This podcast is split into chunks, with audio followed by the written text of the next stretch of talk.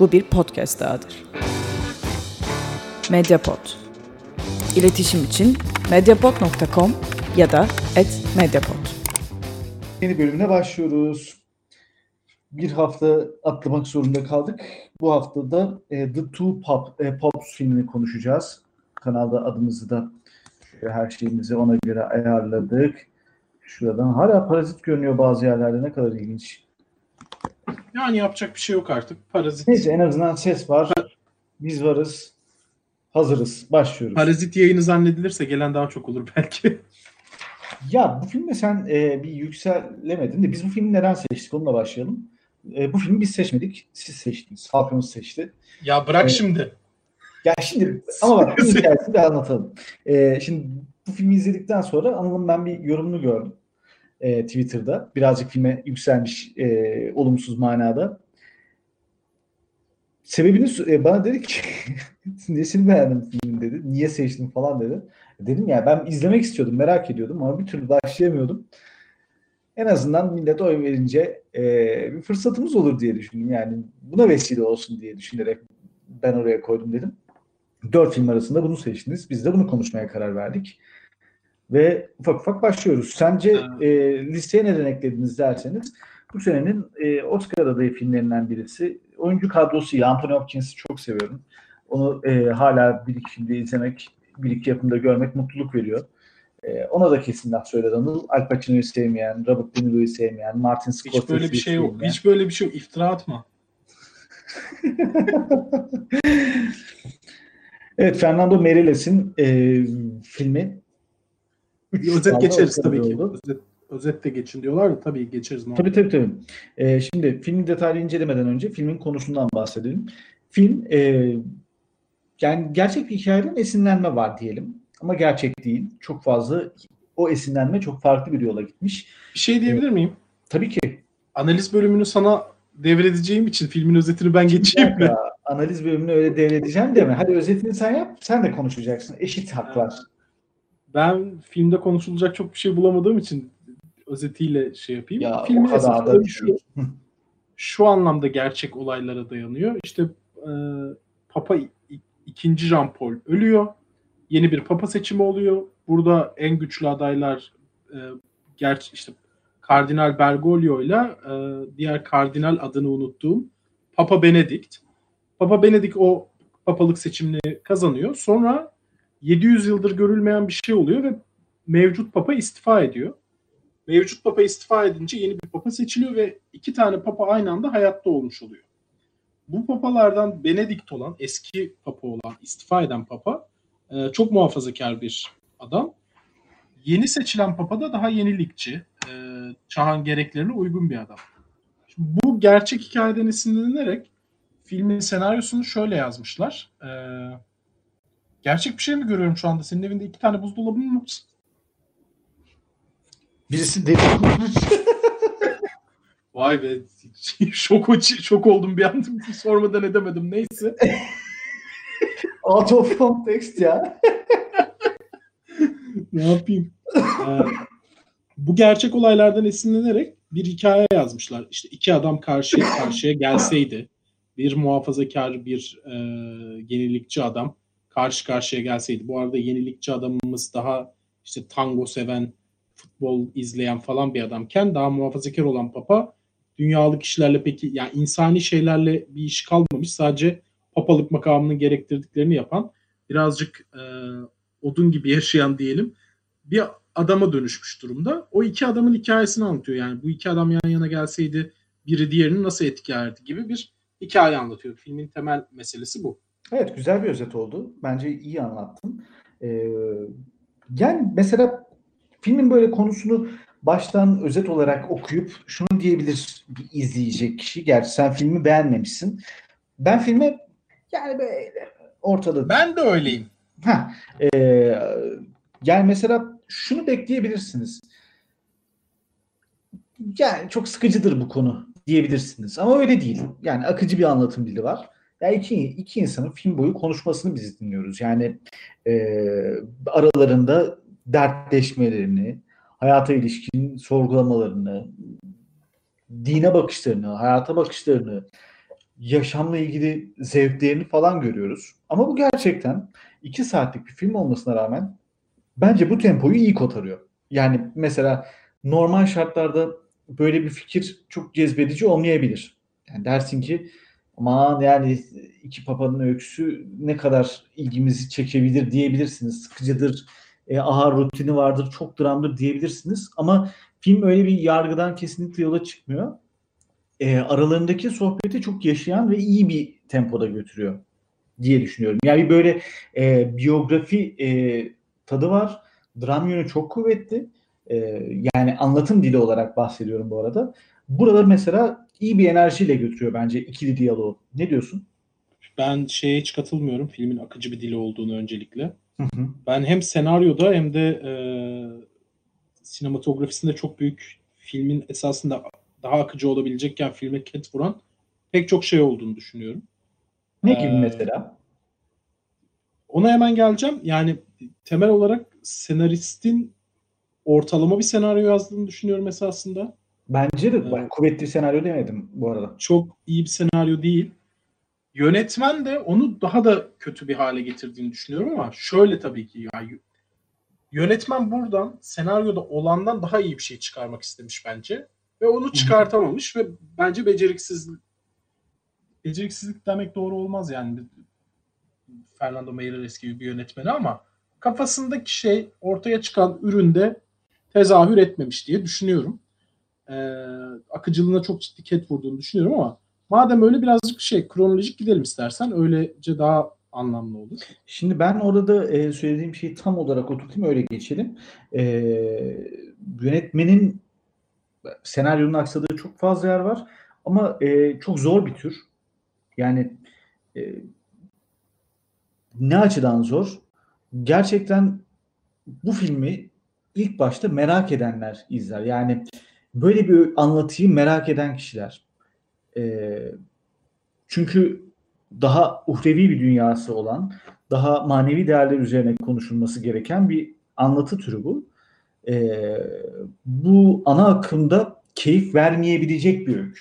Yani iyi satıp satmayacağını bilemediğimiz bir tür.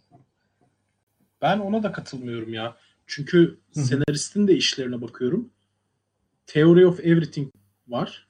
Evet. Ee, Bohemian Rhapsody var. Hı-hı. Bu var. Bunlar yazdığı üç adamda yani e, işte Hawking, e, Freddie Mercury ve Papa esasında yani milyonlarca hatta milyarın üzerinde takipçisi olan insanlar hepsi. Evet. Hawking değil belki birazcık ama e, inanılmaz fan kitlesi olan yani daha yapılırken ciddi büyük kitleleri oynayan bir iş bence. Senarist de ısmarlama bir senarist gibi geldi bana o yüzden.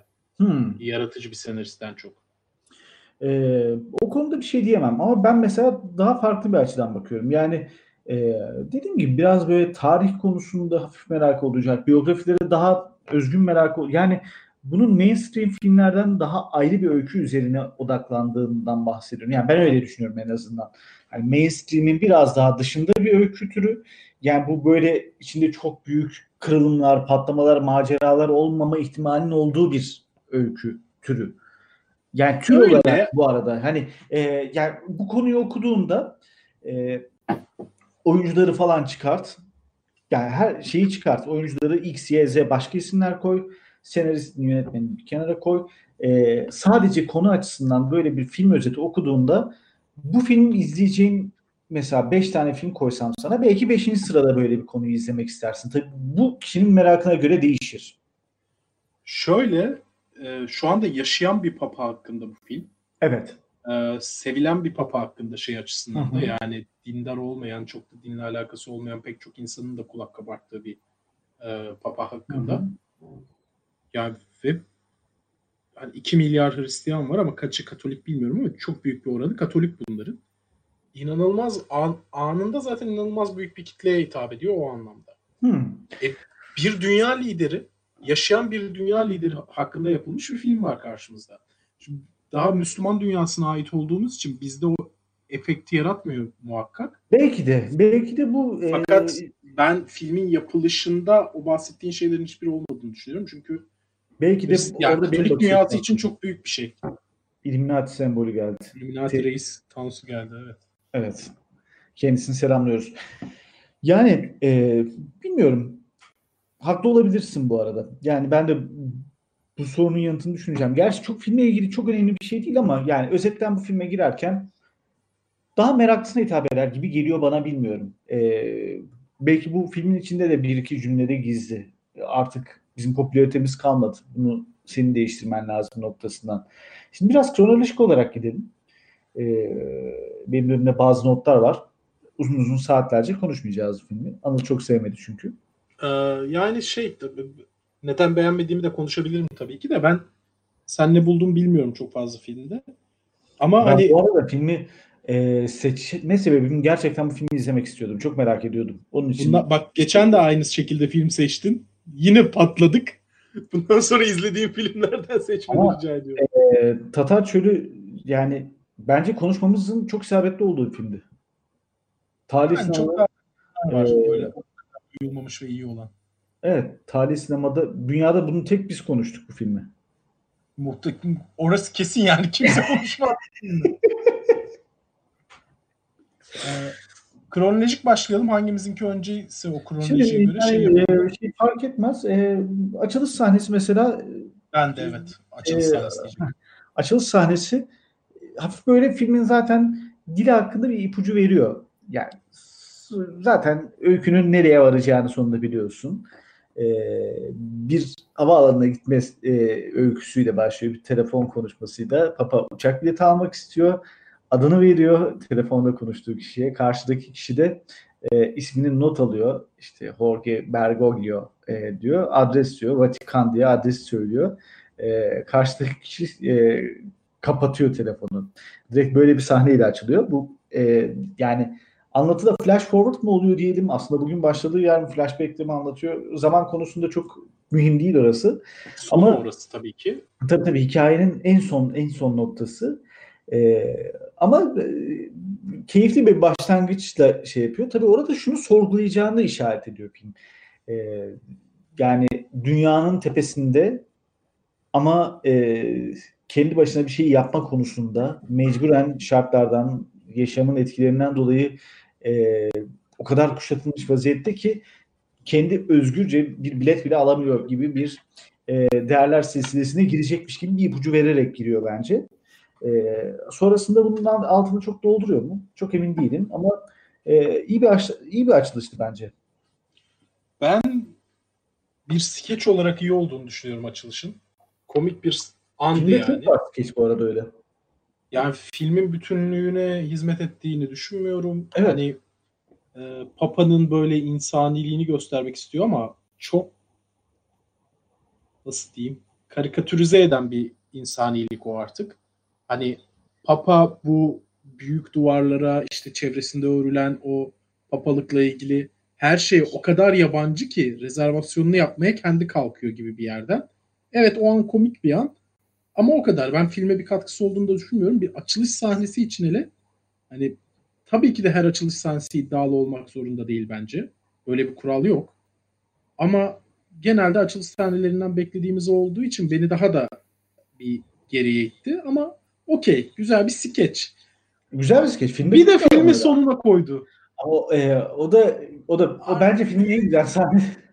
Hani direkt sonunda izleseydik o sahneyi daha iyiydi. Derler ya. Ankara'nın nesi güzel İstanbul'a dönmesi. Tıpkı öyle Two Pops'un nesi güzel sonu bitmiş olması Yani.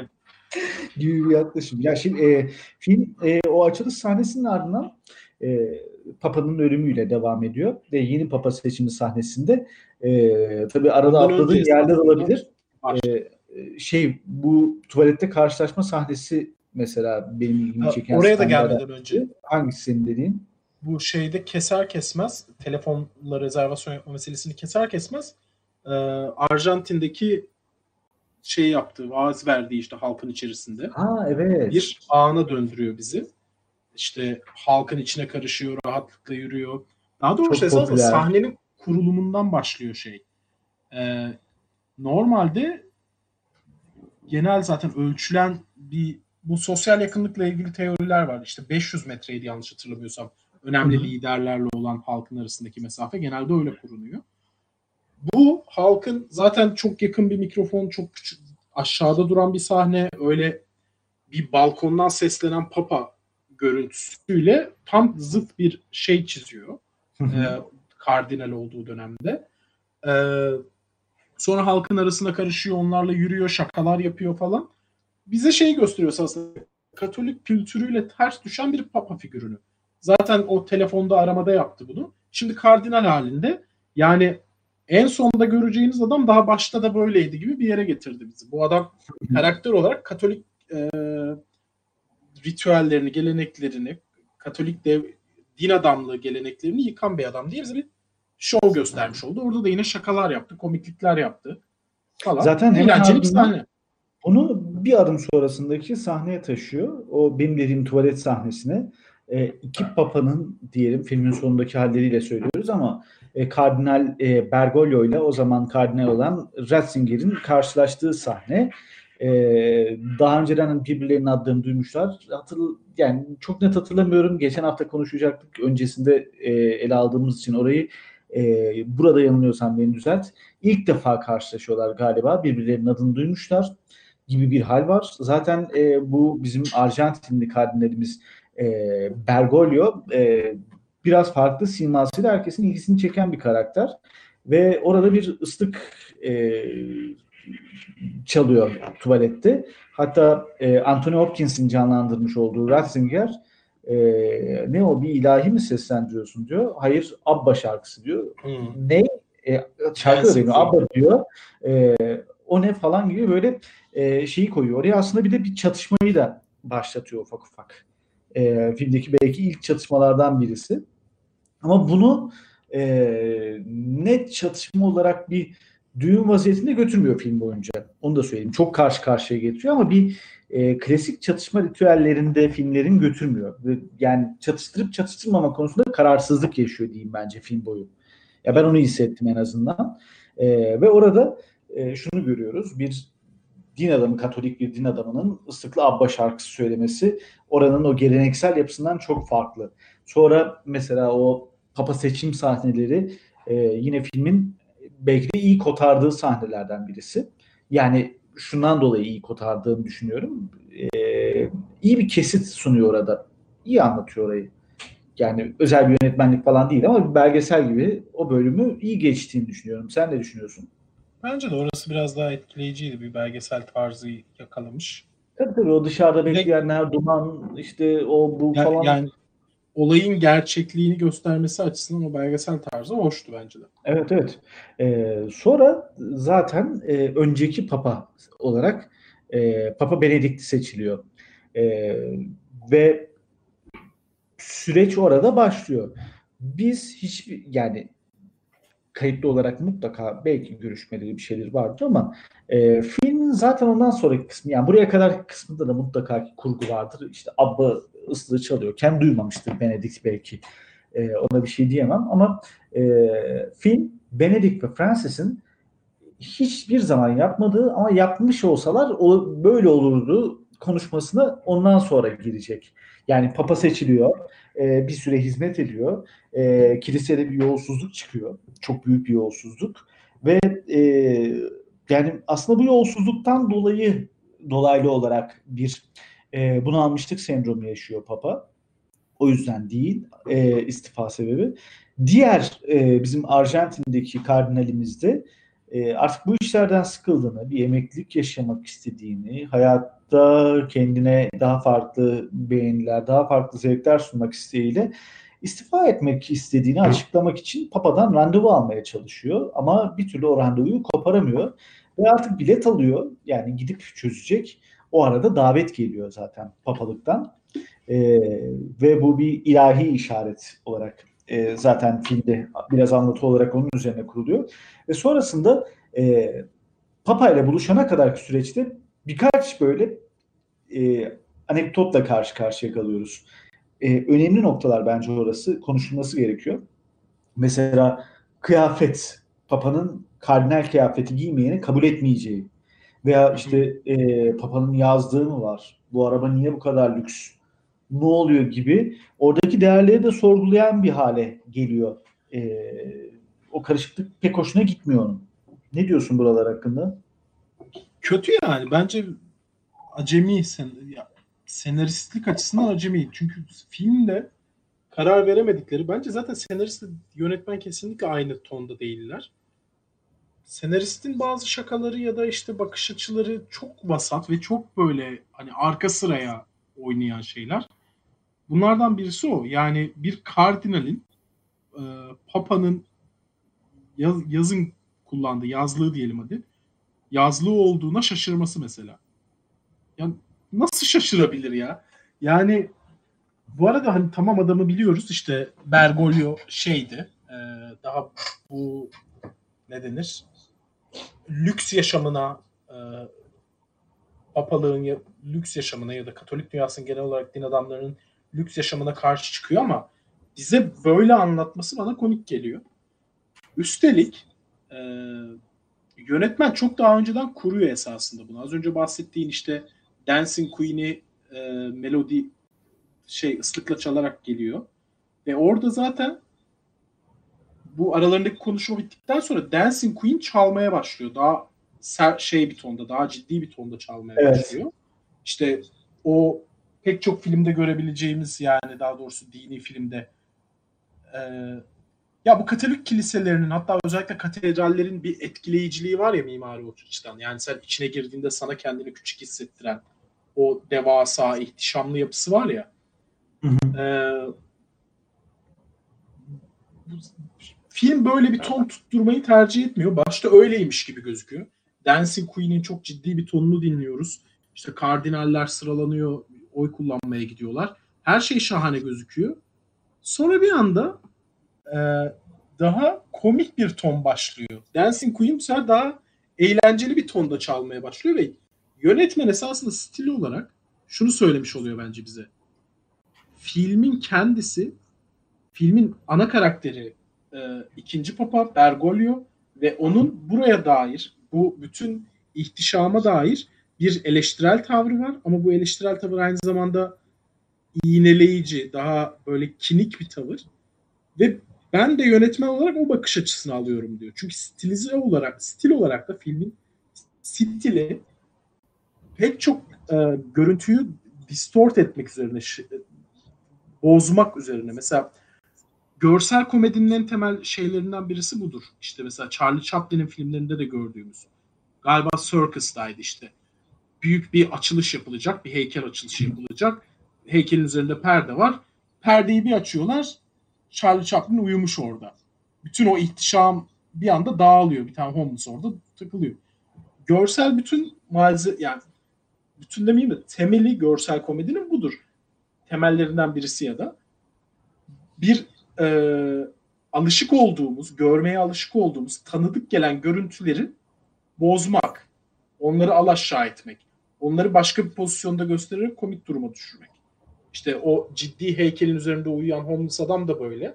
Ya da Charlie Chaplin'in bütün komedisi neredeyse bunun üzerine kurulu sessiz filmlerinde. Burada gördüğümüz şey de o. Ee, bütün bu ciddi tonun bir anda dalga geçen bir müzikle başlaması, gösterilmesi. Daha sonra işte ilerleyen sahnelerde papaya pizza yedirmesi. Ha evet. Bütün bildiğimiz ihtişamlı görüntüyle dalga geçmeye çalışıyor. Yani dalga geçiyor. Ve bu dalga geçmek esasında Bergoglio'nun yaptığı bir şey. Çünkü orada bir değer görmediği için. Ama eee, yani değer görmemenin ötesinde şimdi şeyi biliyoruz hanım. Eee, Şimdi özür dilerim hemen şunu bitireyim mi? Bir cümle daha ekleyeceğim çünkü. hı hı. Senaristle yönetmenin ayrı düştüğünü söylememin sebebi bu. Senarist bunu yavaş yavaş büyütecek ve e, Bergoglio Papa Benedict'i daha insani özelliklere ikna edecek zamanla. Fakat yönetmen daha en başında yönetme stili olarak daha hiçbir şey ikna edilmemişken bütün Bergoglio'nun bakış açısını filme dikte etmiş. O yüzden filmin senaryosunun zamanla geleceği yere filmin görsel dili atla, attı bizi resmen. O yüzden de film uyumsuz bir, bir şeyle. Katılıyorum bu noktalarda sana. Ee, yine söylediğinle e, birazcık başına dönük kronolojik kısmından e, buraya bağlamak istiyorum. Ee, yani bilmiyorum Vatikan'a gittin mi sen? Ben gitmedim. Yok. Ee, ama şunu biliyorsun. Yani yazlık kilisesi, e, yazlık evi var E, ve orada gerçekten yatırım yapılmış. E, ve Papa'nın daha doğrusu e, kardinalin Papa'yı ziyarete gittiği yerde o sofranın ihtişamından, orada olan biten her şeyden bu kadar şaşırması çok normal gelmiyor. Yani e, şeye gittiği an evet dediğin gibi orada yazdı olduğunu bilmiyor muydu? Tamam bilmeyebilirsin belki. Tamam mı? Ama değil bilmemesi. e, tamam hadi hadi bilmediğini kabul edelim. Dediğin gibi mümkün değil. E, ama yani oraya gittiğinde o sofraya oturduğunda çok basit şeyleri ihtişam gibi görmek inandırıcı gelmiyor. Yani e, bu şunun ipucunu veriyor filmde tamam mı? Diyor ki e, bir tarafta bu e, şimdi burada da yanılıyorsam düzelt. E, diyor ki bu karakter bir tarafta ihtişam, yozlaşmışlık, zenginlik bilmem ne var. Ben onun tarafında bambaşka bir karakterim diye bir anlatı koyuyor değil mi ortaya? Hı. Orada söylemek istediği şey o. Ama filmin devamında e, sohbet başlıyor artık. Yani birbirleriyle konuşmaya başlıyorlar. Konuşmaya başladıkları yerde mesela değişim ödün vermek midir, yenilik midir söylemi üzerine çok tartışıyorlar. Buraya kadar okey. Ama yozlaşmış gibi bir şeyi sorgulayacağının ipucunu vererek yola çıkan film orada o öyküyü bir yerde bırakıyor ee, ve son kertede ikisini orta yerde buluşturuyor bir tarafta. Biraz biri geliyor, biraz diğeri geliyor gibi bir yere varıyor Dünya bence. görüşü açısından değil ama. Evet. Kafalar. Ya bak şey çok büyük problem bence. Bu işte iki adam buluştu Vatikan'da. Hı hı. Benedikt şeyden bahsetti. Orası da güzeldi hatta yani. Söylediğim her şeye dalga geçiyorsun. Bir beni ciddiye al diyor ya. Evet. Öyle bir kızgınlık yaşıyor. Sonra diyor ki senin ayakkabın, senin giyim, yaşama tarzın her şey kiliseye karşı bir eleştiri. Hı hı. Bunları anlatıyor falan. Buralar çok güzel. Biz iki tane birbirinden ayrık adam görüyoruz. Öncelikle. Güzel. İkisine kendi pozisyonlarına oturttu. Hayat hı. görüşleri farklı. Kilisenin nasıl yönetilmesi gerektiğiyle ilgili. Her şeyleri farklı. Çok güzel. Kurdun güzel bir şekilde sahneni. Ertesi gün oldu filmde. E, Benedikt zaten Bergoglio'yu atamaya hazırmış. Bu sefer Benedikt başladı. Bergoglio'nun aslında yenilikçiliğinin ne kadar güzel bir şey olduğunu anlatmaya. Heh, işte ondan bahsediyorum. Yani Geçiş şey- yok ki bizde senaryoda. bir e, şeyi koydu ortaya. Bir dinamik koydu. Ama vardığı yerde yani işte o ihtişam debdebesi yani karakterleri böyle birbirine sokucu, sokacak ve orada bir başka bir şey yaratacakmış gibi bir hava oturttu. Tamam film? Ama o, oraya gitmiyor. Ondan sonra başka bir yola gidiyor film. Yani filizlerini ektiği şeyleri bırakıyor. Başka yöne, başka yöne gidiyor. Ve e, bunu da şurada yapıyor. Şimdi filmin ortasına kadar belli bir ivmeyle getiriyor bunu. Sonra biz e, kardinalin geçmişine gidiyoruz. Ve kardinalin geçmişi e, o bulunduğu yeri yani burası çok ince bir nokta bu arada.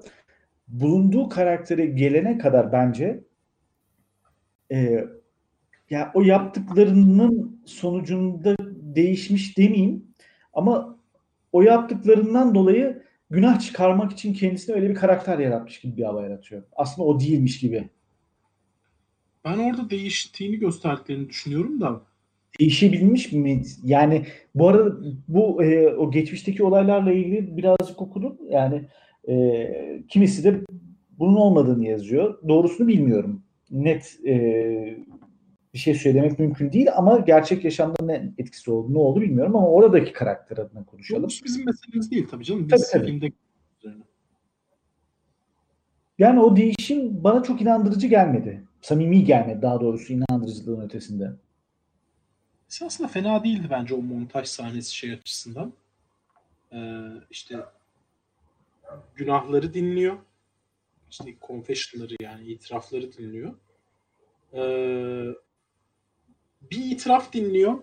Bir yeni kargodan gelen kitabını açıyor. Bir itiraf dinliyor, kargodan gelen kitabını açıyor. Öyle bir montaj vardı. Hı hı. Bir dünyadaki bir sürü günahı öğreniyor. Ama insan çok uzak bir dağ köyünde bir sürü farklı hayatı da öğrenmiş oluyor. O sırada da kitaplar okuyor. O kitaplardan bir tanesi de mesela Ezilenlerin Pedagojisi. Ve onun aslında onun için bir gerçek bir böyle kapanıp e, sofuca bir değişim gösterdiğini fakat bu sadece o kapanmayla değil aynı zamanda kendini dünyaya açma, dünyayı kavrama ihtiyacının doğduğunu gösteriyor. Sislerin içinden yürümesi falan. Hı hı. İlk defa belirsizliğin içine atılmış oluyor gerçek anlamda. İlk defa hayat onu oraya zorluyor. Bence o montaj sahnesi iyi kotarılmış bir sahne yani bir adamın değişimini göstermek için. Hı. Ve fakat filmin tonuyla o flashbacklerin ne alakası var? Ha tabii yani işte e, olay geldikleri noktada e, vardıkları yer çok başka bir yer. Bir dakika durdurabilir miyim? Sağ tarafta görüntümüzün çok donduğunu görüyorum ikimizin de. İzleyenler bir yazabilir mi? Çok mu donma var şeyde yayında? Hiç bakıyor musun? Bende görünen de en azından öyle görünüyor. Bir şöyle sinyal gönderin bir daha. Update. Sıfır donma mı? Sıfır donma. Okey. Okey okey tamam. Okey. Ben E, bendeki öyle. Özür dilerim. Ya e, evet filmin vardığı noktada iki karakterin sohbetleri e, Ahmet Şimşek'te biraz sorun var galiba. Sen dona dona izleyemedim diyor. Ama diğerleri de gayet netsiniz diyor. İlginç. Belki Hmm. ha, mobilde donma yok diyor. Tamam okey güzel. Okey. E, Ya ben insanlar gitti zannetmiştim kimse chat'e bir şey yazmayınca. Arada Evet, yorum yazabilirsiniz. tabii, tabii yazın yazın. Saçmalıyor da olabiliriz belli yerlerde. Bir saat burada boş boş konuştuk çünkü kafalar yandı bir başta. E, bir de Anıl filmi de sevmedi zaten. Neyse e, yani evet geldiği yerde filmin ne alaka diyorsun? Yani o geçmiş öyküsü yani mesela çıkart orayı tamam mı? Böyle geçmişte oraya gelme öyküsünü çıkart. Filmde çok bir şey kaybolmuyor biliyor musun bence? Ya o değişimi sen beğenmişsin ama ya o değişimi anlatması anlatmasa da e, gidermiş o film. Ya bence flashback'in kendisi filmden çok götürüyor zaten. Şimdi ya filmin karakteri kayboluyor. Şimdi ben şu, bu filmden bunu anlıyorum. İki adamın birbiriyle konuşma hikayesini izleyeceğiz biz. Evet. Ve birbirini dönüştürme hikayesini. Hatta bu açıdan Leon'a benziyor bence. Küçük Hı hı. kızın bir işte seri katil olan, seri katil değil şey, kiralık katil olan bir adamı insani değerlerle tanıştırma hikayesi mesela. Bunu da sadece diyalog üzerinden iki adamın bir araya gelip birinin diğerini değiştirdiği bir film izleyeceğiz gibi geliyor başta. Sonra flashbacklerle filmin bütün tonunu alıyorsun. Bak mesela bunun çok iyi bir örneği ne? Ee, Bergman'ın Personası. İzledin mi? Evet. İki kadının birbiriyle ilişkisini izliyoruz ya bütün film boyunca. Bir sahne var. Kadın bir orji anlatıyor. Kad- Hı hı. dahil. Şimdi pek çok film burada flashback'e gider zaten. Çünkü flashback sorun çözücüdür, kolaylaştırıcıdır bir anlamda. E tabii. Ama bütün sahne boyunca ben şunu düşündüm. O filmi izlerken. Her an flashback'e girecekmiş gibi hissedip bir türlü flashback'e girmeyince bana tabii ki kendi kişisel deneyimde film flashback'e direniyor gibi hissettim resmen. Ve o kadar iyiydi ki yani bence sinema tarihinin en erotik sahnesi hiçbir şey göstermeden. Sadece konuşmasıyla kadının. Bu film kendisinden bunu esirgiyor bence.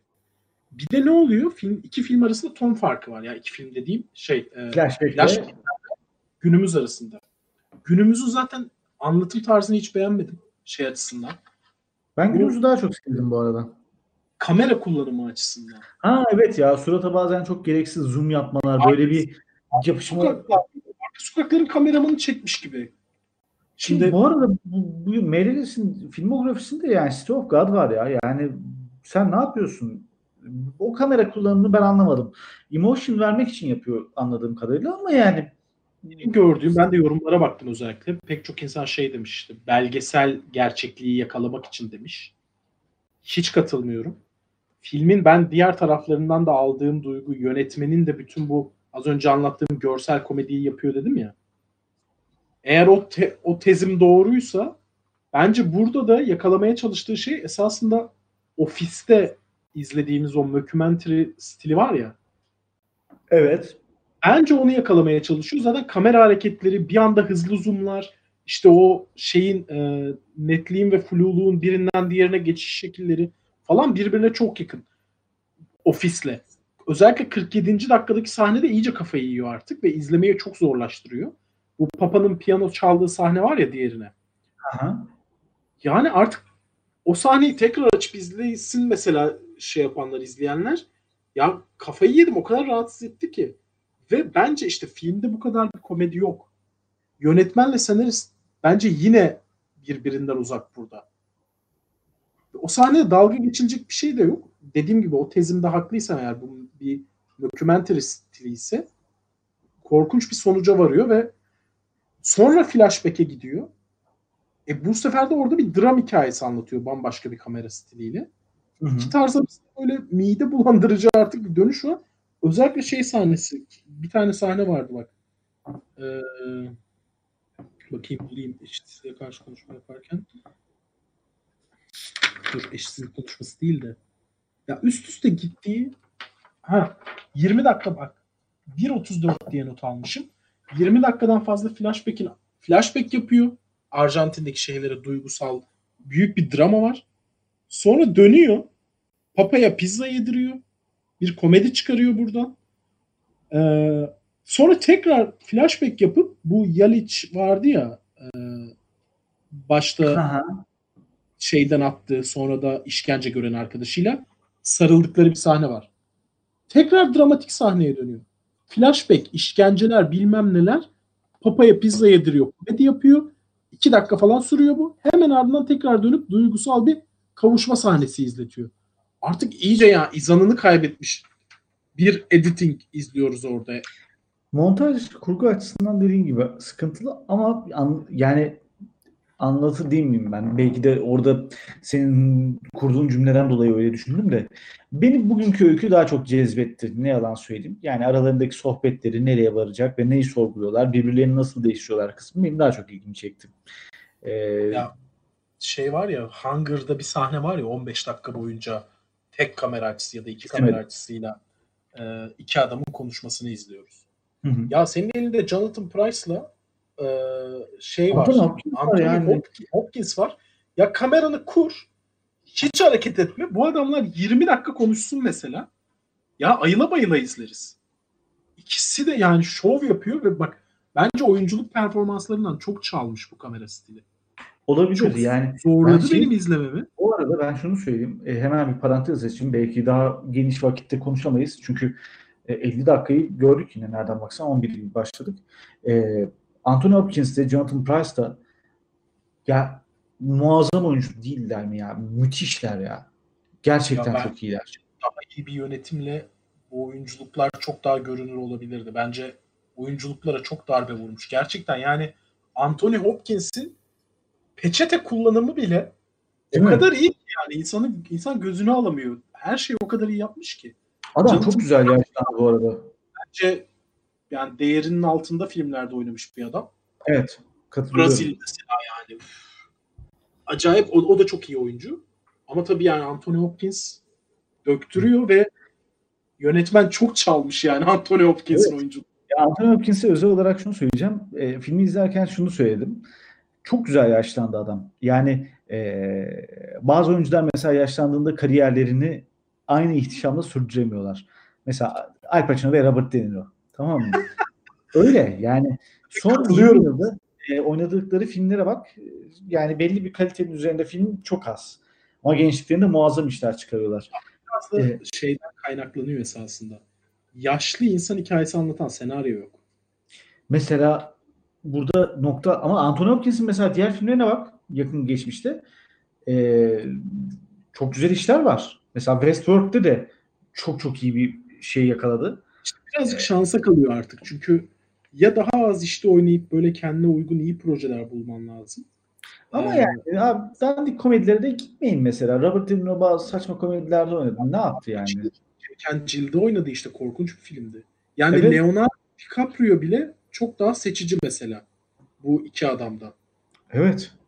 Mesela ge- ben geçenlerde şey izledim TRT2'de. Belki izlemişsindir sen de bir yerde denk gelip.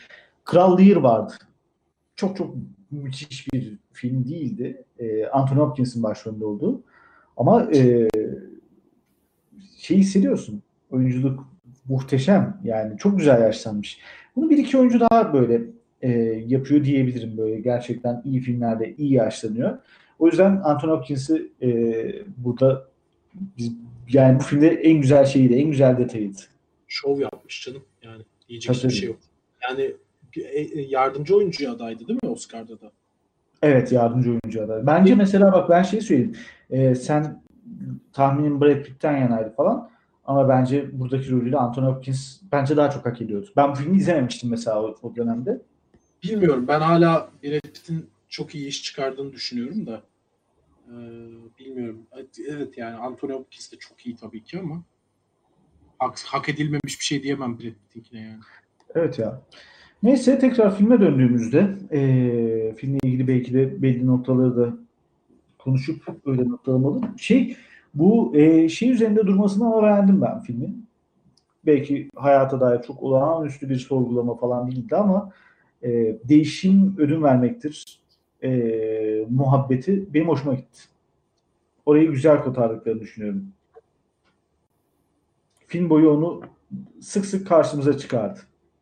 Değişim ödün vermektir değil de Hayır yani değişim taviz nedir? Ta- değiş Heh, e, o sorgulama sahnesi iyiydi bence. bence de güzel bir andı. Zaten Birkaç kere onu yaptı. Flashback'leri de onun üzerinden yorumlayabilirsin. Yani filmin belki de ana motto cümlesi oydu. öyle öyle bence de o bayağı başarılıydı. Ya zaten diyalogda kalsaydı film kendini başından itibaren diyaloğa kursaydı ya hiç flashback'e dönmeseydik çok daha iyi bir film olurdu. Evet ya. Niye böyle bir şeye girmişler o, o kadarını bilmiyorum ben. Yani ne gerek var işte mesela flashback'e? Bize Jonathan Price anlatsın yani. Oyunculuğuyla döktürsün oraları bize daha çok hissettirirdi. Evet. Ee, ya işte filmin hatırlıyor musun? Ee, ilk sezon tarihi sinemada bir film konuşmuştuk. Hangisiydi acaba? Ee, bizim Türk filmi vardı ya bir tane. Bir cinayeti anlattıkları. Ali Özgen Türk'ün filmini diyorsun. Evet, neydi o? Görünmeyen işte. Heh, görünmeyen. Mesela filmin iki film vardı ya orada. Filmin geçmişi mükemmel, bugünkü hali felaket. Bunda da Tam tersi. tam tersi mükemmel bir bugün kötü bir yani mesela ben filmin sadece bak şeyi çıkart, flashback'i çıkart. Tamam mı? Yönetmenin kamera kullanımı dışında vardır mutlaka eleştirecek yerler. Yönetmenin kamera kullanımı dışında fail diyeceği filmde çok bir şey var mı? Var var. Ben o kamera kullanımının filme koyduğu mizah unsuru olduğunu düşündüğüm için o mizahın çalışmadığını düşünüyorum temelde. Hmm. Yani iki adamın konuşmasında o mizah unsuru yok. Sen olmayan bir yerden getiriyorsun bize. Ya zaten senaryoda Jonathan Price o mizah unsurunu temsil edecek. Zaten o papalığın Varlığı karşı çıkacak bir anlamda ve öbür papayı zaten tango yapacak seviyeye getirecek. Sen niye en başından kameranla bu komediyi, mizahı kurmaya çalışıyorsun? Değil mi? Yani bu belli ki bir proje iş. Yani birisi bir e, yapımcı buna karar vermiş. Bunun senaristini bulmuş, yönetmenini bulmuş belli ki. Ama yani bu senaryoya yanlış bir yönetmen seçimi bence. Ee, ki yönetmenin filmografisinde de işte o açıdan farklı bir yerde duruyor. İşte bu adam değil bence. Daha iyi, yani daha iyi bir yönetmen demiyorum. Bu adam kötü bir yönetmen falan demiyorum. Ama sanki şey işte yani. e, daha bu senaryoya hizmet edecek. Bu kadar iyi olmayan hatta bir yönetmen belki. Belki daha ortalama bir yönetmen daha e, risk almayı denemeyeceği için e, daha iyi bir film çıkarabilirdi bize. Bence bu yönetmenin aldığı risk imzasını koyma ihtiyacı birazcık daha şey yapmış. E, filmi zorlamış. Bu arada filme bayağı bir şeyler söylüyoruz falan da yani çok da çok kötü ben kötü diyemiyorum bu filmi bu arada. Yani çok arada deredeyim ya. Güzel anları var çünkü filmin. Evet. Çok arada deredeyim. Yani e, bir daha oturup izler miyim? Bilemiyorum. Mesela güzel bir şey Çal- geldi. Çabella nerede çalıyordu? Bir de ikinci Var, var şarkıyı bir bilmiyorum ben. Ee, Çabella Çal- hatırlıyorum olduğunu da hangi sahnedeydi onu hatırlayamıyorum. Ee, hangi sahneydi hakikaten? Yine böyle çok ironik bir sahneydi. Bak ee, Dikkat Yani bir yer bir emin olamadım. Aa bu arada şeyi de hemen aklıma gelmişken editing sahnesi çok kötü değil miydi şeydeki? Oy hangisi? kullanma. İşte kaleme basılıyor, Aha. yazılıyor falan onları görüyoruz ya. Sanki Evet. şeydeki reklam dilimdeki e, haplanmış ya da işte şırıngayla uyuşturucu almış insanların gözünden izler gibi yine konuyla alakası olmayan kötü bir editingdi yani o da. Vallahi hatırlayamadım o sahneyi. Ben bir taraftan şeye bakıyorum. Ee, Ciao Bella sahnesi neredeydi? Ee, Two Pops'ta official tık tık tık Orada Hangi diğer şarkıyı da ben bilmiyorum. Gizem'in yazdı. Quando tenga la tierra. filmin sahnesinden hatırlayamadım ama ee, Be- Bunlar solcu Acaba? solcu şarkılarımız. evet Tabii- zaten bu yeni papanın da bir sol tandans getirdiği e, iddiası var ya. Hı hı. Kendisinde garip garip açıklamaları vardı gerçek hayatta. Şey, e, cennet cehennem sadece bir metafordur falan.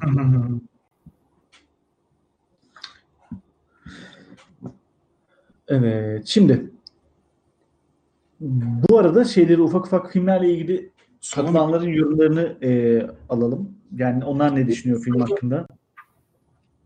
E, evet, ikisi de solcu şarkılar anladığım evet. kadarıyla. Onu içine geçirmeye çalışıyor. Hı hı. Ve fakat yer, yani kullandığı yerleri hatırlayamadığım için Ben evet ya ben de hiç Muhtemelen o da yine bir komedi unsuru. Yani işte görüntüyü distort etmek. Bu kadar muhafazakar bir yerde çalınan solcu bir şarkı olabilir. Ama diğerlerini hatırlayamadığım için kesin bir yorum yapamıyorum. evet e, ben de çaldığı yerleri hakikaten hatta çaldığında Çağbella e, sanki flashbacklerden birinde çalıyordu Çağbella yanılmıyorsam. Vallahi hatırlayamadım. Ben de hatırlayamadım ya. Neyse. Hatır, hatırlayan olursa katılanlardan onun yorumunu bekleyelim. Bu arada O, anlamda kullanılıyordu yine. evet. eee, bu arada siz nasıl buldunuz filmi katılanlar? Neler yazacaksınız? Onları da bekliyoruz. Filmin en keyifli sahnesi bence. Filmin sonu. Film bitiyor.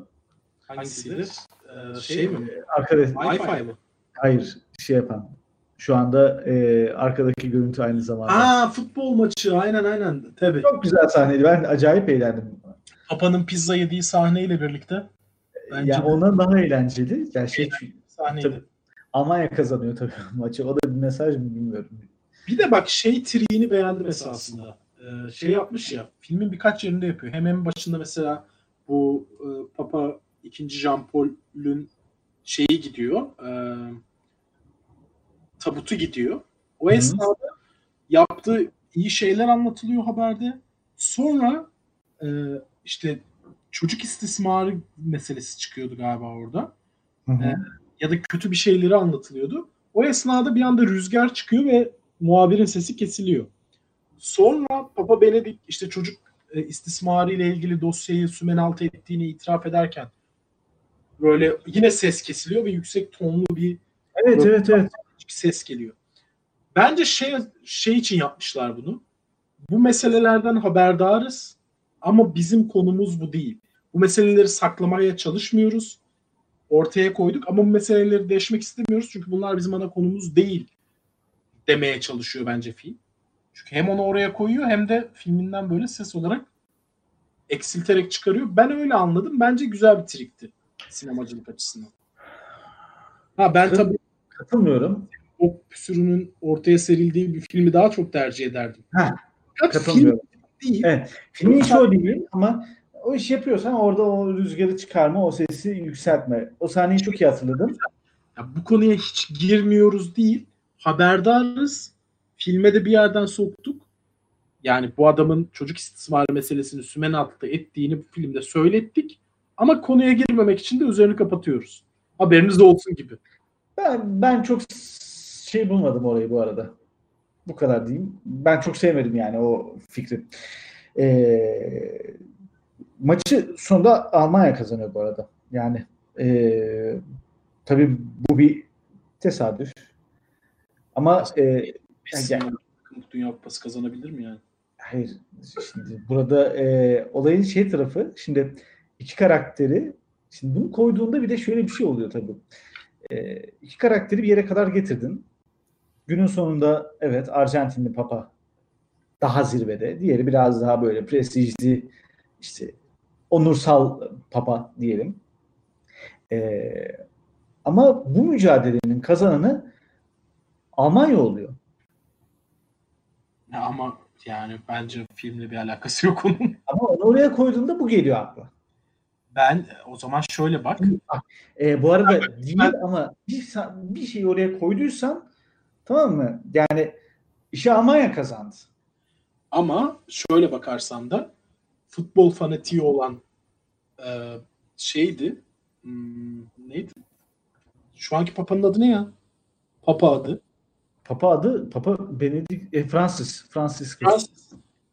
Francis futbol fanıydı. Diğerinin bu meseleyle hiç alakası yoktu ve Alman Papa keyif alarak maç izledi filmin sonunda. Böyle de bakarsan o zaman Francis kazanmış oluyor. Çünkü onu insani bir duyguya yaklaştırmış oldu. Ben evet, onları Öyle zaten insanlar yapıyor orada. Ama mesela e, oraya başka bir maç koy, bir şey koy. Yani şimdi Arjantin Almanya maçı çok güzel malzeme bu arada. Denk gelmiş yani. Hani yönetmenin böyle bir mesajı da olduğunu zannetmiyorum ama e, anlatım olarak evet onu ikisini insanlaştırdı. Artık maç izliyorlar birlikte yeri geldiğinde. Ama e, maçta kazanan taraf yani şeye geliyor. E, hani bir laf vardır. E, futbol 90 dakikadır ve daima Almanlar kazanır muhabbeti gibi. E, ama yani sonunda o mesajı Alman diğer papa kazandığı gibi anlatı olarak tabii ki böyle bir şey yok ama öyle bir denk gelme oluyor yani. Öyle bir keyifli bir anlam çıkarırsın. Evet ya. Katolik hala muhafazakardır. Bizi yiyemezsiniz bu ilerici papa geyiğiyle diye. evet yani hani e, tabii ki böyle bir şey anlatmıyor olabilir ama oraya o film onu koyduğunda bunu da düşünüyorsun bir tarafta. E, bu arada Ciavella e, iki papanın helikopterle Roma'ya inmesinde çalıyormuş. Hatta indiklerinde Benedict lüks makam aracına biniyor. Borgoglia daha basit arabaya bindiriliyor. Doğru. Muhtemelen yine o görüntüyle alakalı yani o ihtişamlı görüntüyü bozma meselesiyle yine bir komedik maksatla kullanıldığını düşünüyorum. Evet. Hatırladım sahneyi. Filmde var mı başka böyle aa şurasını konuşmadık ya dediğin? Yani e, şey yani bazı sahneleri keyifliydi tabii ki. Bir komedi filmi olarak gösterdiği, sunduğu güzel skeçleri vardı içerisinde. Hı hı. Oralarda eğlendim. Ya yani Papa'nın pizza yemesinden eğlendim. İşte Abba müziği çalınmasından, iki Papa arasındaki farkın böyle gösterilmesinden keyif aldım. Başka ne vardı? Az önce aklıma bir mesele gelmiş. Ha mesela Papa'nın e, kardinallerin hoşlanmayacağı bir konuyu konuşurken Latince konuşması. Ha, evet. Şakalar komikti. Ama bu komik skeçlerin dışarısında bütünlüklü bir film göremedim. Oyunculuklarına çok fazla ket vurulan iki oyuncu olduğu için biraz daha filmden soğudum falan. O yüzden çok olumlu değil e, fikirlerim ama çok kötü de diyemeyeceğim yani. Çünkü flashbackleri filmin esas hikayesiyle bağlantısız buluyorum ama flashback'teki film de fena bir film, fena bir hikaye değil neticede. Ama o kendi başına al yap onu. Kendi başına başka bir film olarak yap gitsin yani. Buraya karıştırma. Buranın olayı değil o. Aynen karakteri oturamamış bir film çıkıyor o zaman ortaya. Evet. Yani şeyi izlemiş miydin sen? Even the Rain. Türkçe'ye Yağmur'un bile diye çevirdiler. İzle bu arada o filmi. Ee, çok güzel bir filmdir. Yani sanki onu hatırlatıyor gibi renkler, tonlar falan filan. Ama o başka bir film, başka bir yol. Neyse e, şimdi puanlamaya geçeceğiz. E, puanlamaya yorumları, yorumları varsa onları da yazmışlar. Gizem herhalde beğendiği sahne açısından yazdı o futbol izlemeleri beraber diye. Evet. Ee, ben benim de en sevdiğim sahnelerden birisiydi o. Şimdi puanlamaya geçmeden önce şunu e, rica edeceğim. Baya e, diğer bölümlerimize göre daha kalabalığız bugün. Gidenler olmuş. Bizi bırakanlar yakın sıkıldılar. Uyku saatleri geldi ya. Beklettik beklettik. Neyse filme ya, kaç puan veriyorsunuz? Bir. Her hafta Fenerbahçe maçı izleyeceğim diye bu saate koyuyor yayını. Abi, evet Fenerbahçe maçı yüzünden oluyor arkadaşlar. Lütfen kusura bakmayın. Tabii Furkan da gelmezdi Fenerbahçe maçı saatinde olsaydı. o yüzden Ee, şimdi bak iki hafta sonra Fenerbahçe'mizin maçı yok o saatte. Bu arada iki hafta sonra e, yapamayabiliriz. Benim bir seyahatim olacak. Belki bir gün önce bir gün sonra yapabiliriz. Öyle bir şey yapabiliriz. Onu bir kararlaştırırız. Bunu da şimdiden duyuralım. Ee, yani evet Fenerbahçe'yi bırakamıyoruz. Ne yapalım? Yani Bırakmış Ee, olmadı. Yazmış haklı olarak. Artık basketbol takımı da kurtarmıyor tabii. Tabii canım. Yani e, o hafta sonu bir sonraki yayınımızın hafta sonu belki benim seyahatim olabilir. Ya bir hafta erteleriz ya da haftaya konuşuruz. Yani ona bir karar veririz. E, bir ayarlama yaparız ona. Neyse e, diyeceğim şu. Bir sonraki izleyelim dediğiniz film önerinizi bekliyoruz. Puanınızı bekliyoruz. Bu filmde beğenip beğenmediğinizi bekliyoruz. Biz de ufak ufak burada sohbetimizi bunlar siz onları yazarken toparlayalım. Siz de Ee? Film yine anket olarak Twitter'da paylaşır. Tabii anket olarak paylaşacağız. Ee, bazen kötü filmler de seçiyoruz, iyi filmler de seçiyoruz.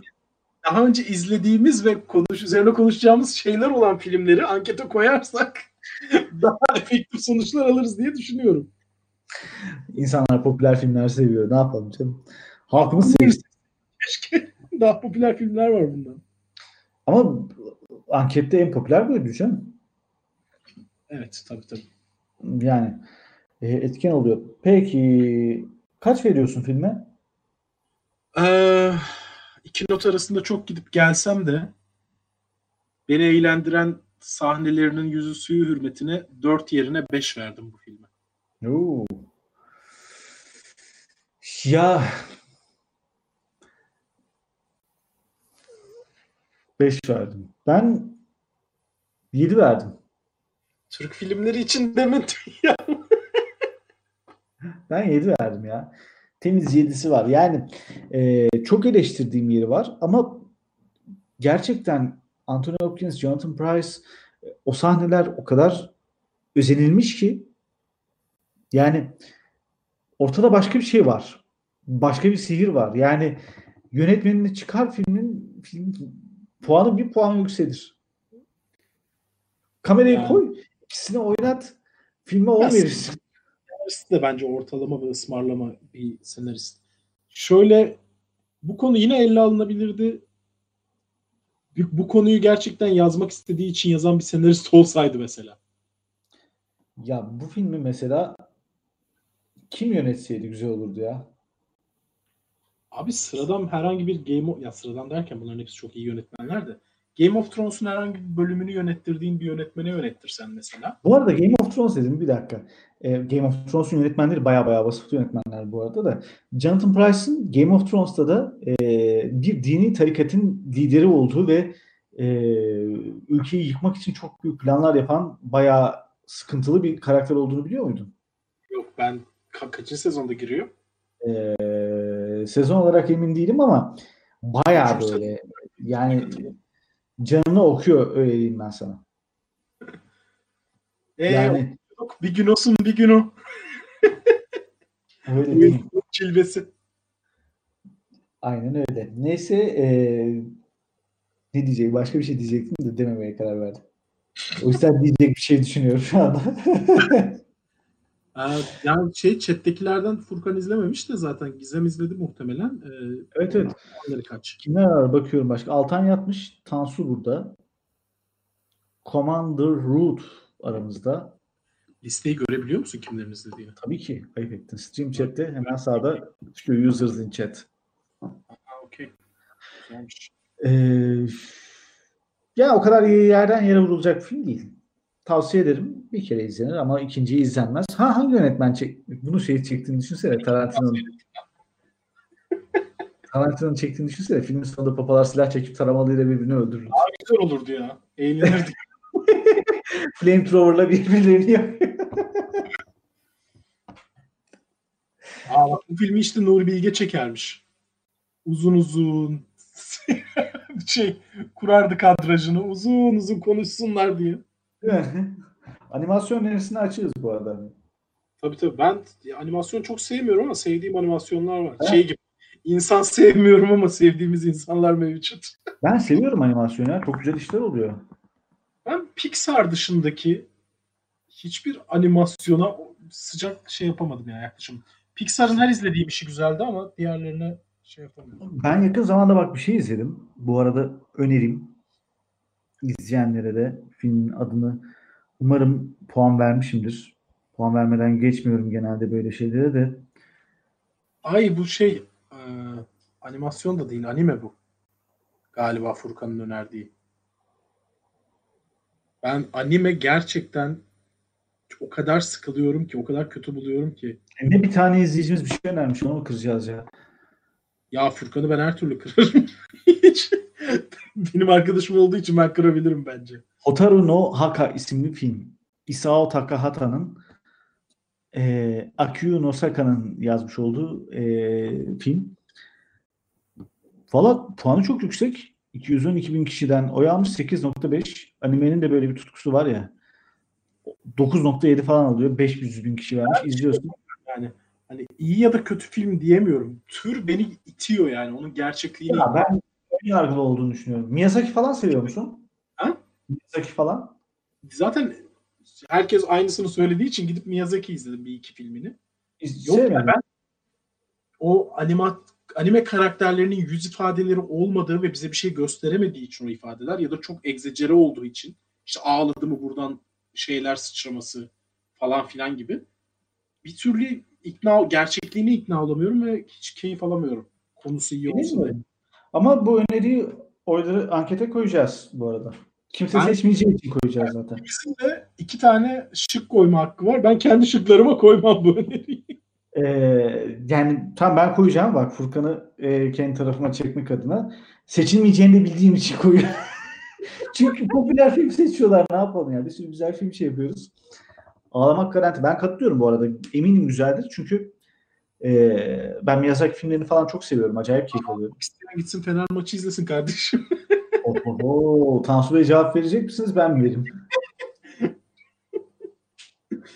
Tamam seçeneklere koyalım. Ben başka iki tane daha çok popüler iki tane karşı seçenek koyayım da Pulp Fiction falan gibi. Pulp Fiction mi abi? 2020'de Pulp Fiction mı konuşacağız Allah aşkına yani?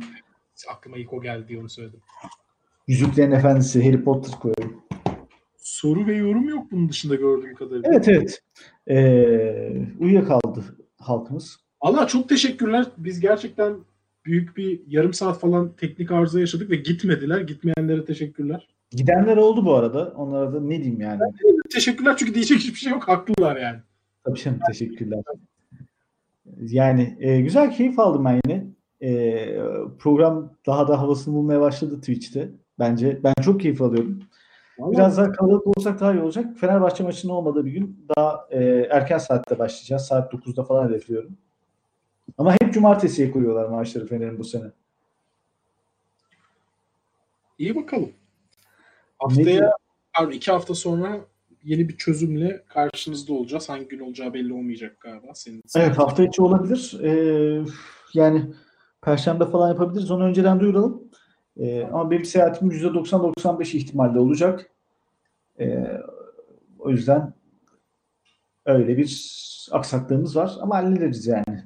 Güzel bir program bekliyor bizi yine. Belki şey konuşuruz bu arada. E, tabii senin erişme şansın var mı bilmiyorum ama ben öneri olarak koyacağım. Netflix'e geliyormuş. O sayede izleyeceğim için koyacağım. Kara komik filmler geliyormuş.